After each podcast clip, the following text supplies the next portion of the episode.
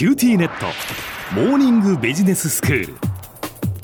今日の講師はグロービス経営大学院の広瀬聡先生です。よろしくお願いいたします。よろしくお願いいたします。えー、今回は5回にわたって平成令和の日本を代表する経営者に学ぶというテーマでお話をいただきました。まあ、今日が最終回その5回目ということになりますが先生。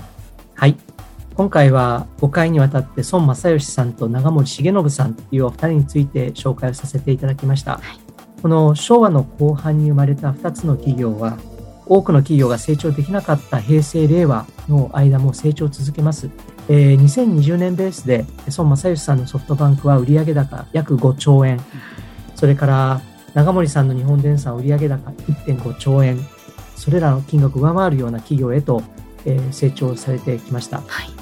これらの企業はいずれも創業者が強いリーダーシップで経営を推進してきているわけですけれども、うん、片やソフトバンクさんは目指す事業モデルに合わせて自分たちの経営の形を柔軟に何度も変化させてきています。これに対して日本電産さんは自らの強みを徹底して追求して、また競合が少ない場所に焦点を絞って徹底的にその市場での成功にこだわりながら成長を続けてきました。はい、これらの企業に共通する点を挙げるとすれば、それは競争相手と同じことをするのではなく、徹底してユニークな存在になろうとしたことじゃないかな、私はそのように思っています。はい、私自身、経営の世界で早くも34年目になるんですけれども、分かったことはですね、あの、経営という複雑性の高い世界には唯一絶対の正解ってないっていうこと。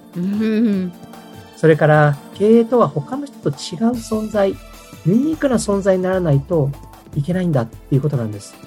例えばですね、これ、もしも皆さんが会社を経営されていて、他の競争相手と同じ商品、同じサービスしか提供できなかったら、そのお客様は皆さんの会社を選ぶ必要性ってないですよね。そうですね。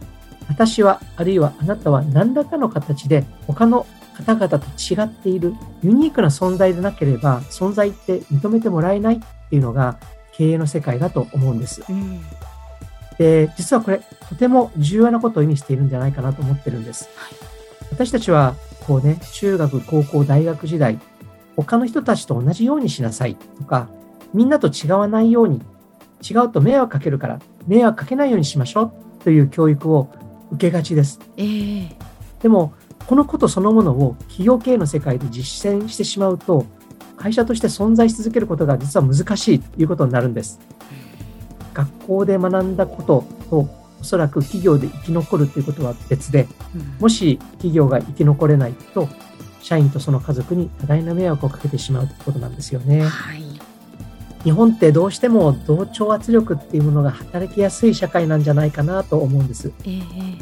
ー、で例えばね、今日聞いてらっしゃる方でも会社の中でこう二言目にはね、何かを議論するときに、競争相手どうしてる？とか、競争相手と同じことしてれば安心だよねといったことを耳にしたり口にしたりする方々も少なくないんじゃないかなっていうふうに思うんです。えー、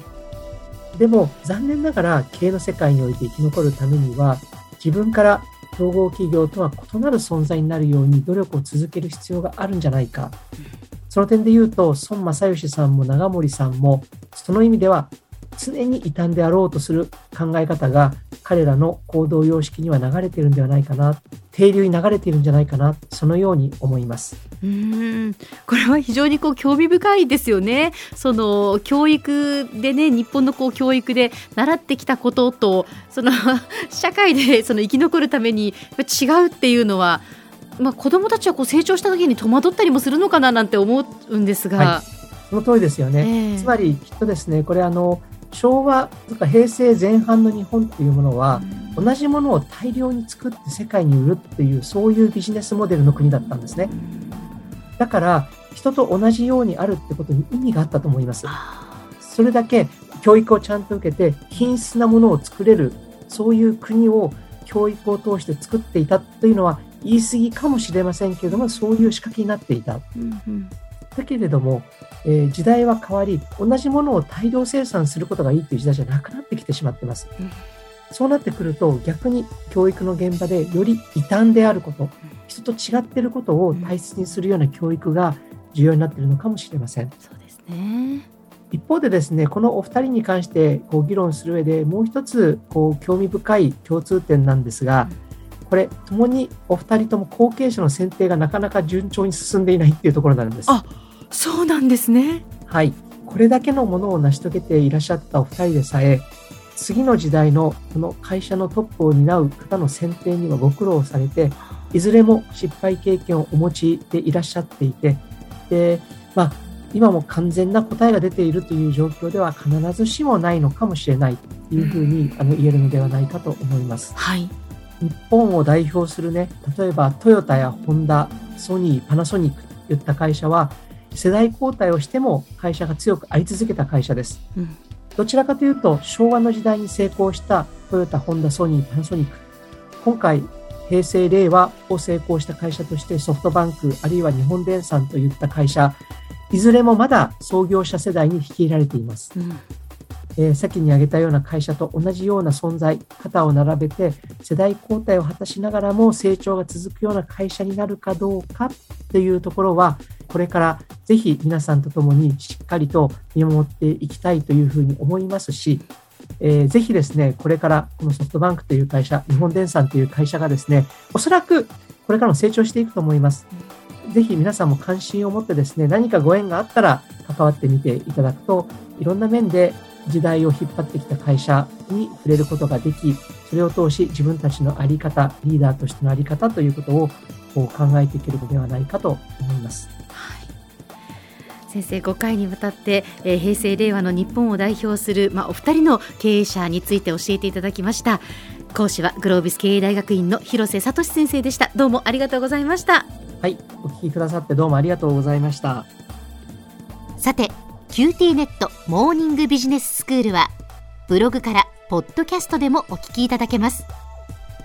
また毎回の内容をまとめたものも掲載していますのでぜひ読んでお楽しみください過去に放送したものも遡って聞くことができます。QT ネットモーニングビジネススクールで検索してください。QT ネットモーニングビジネススクール。お相手は小浜もとこでした。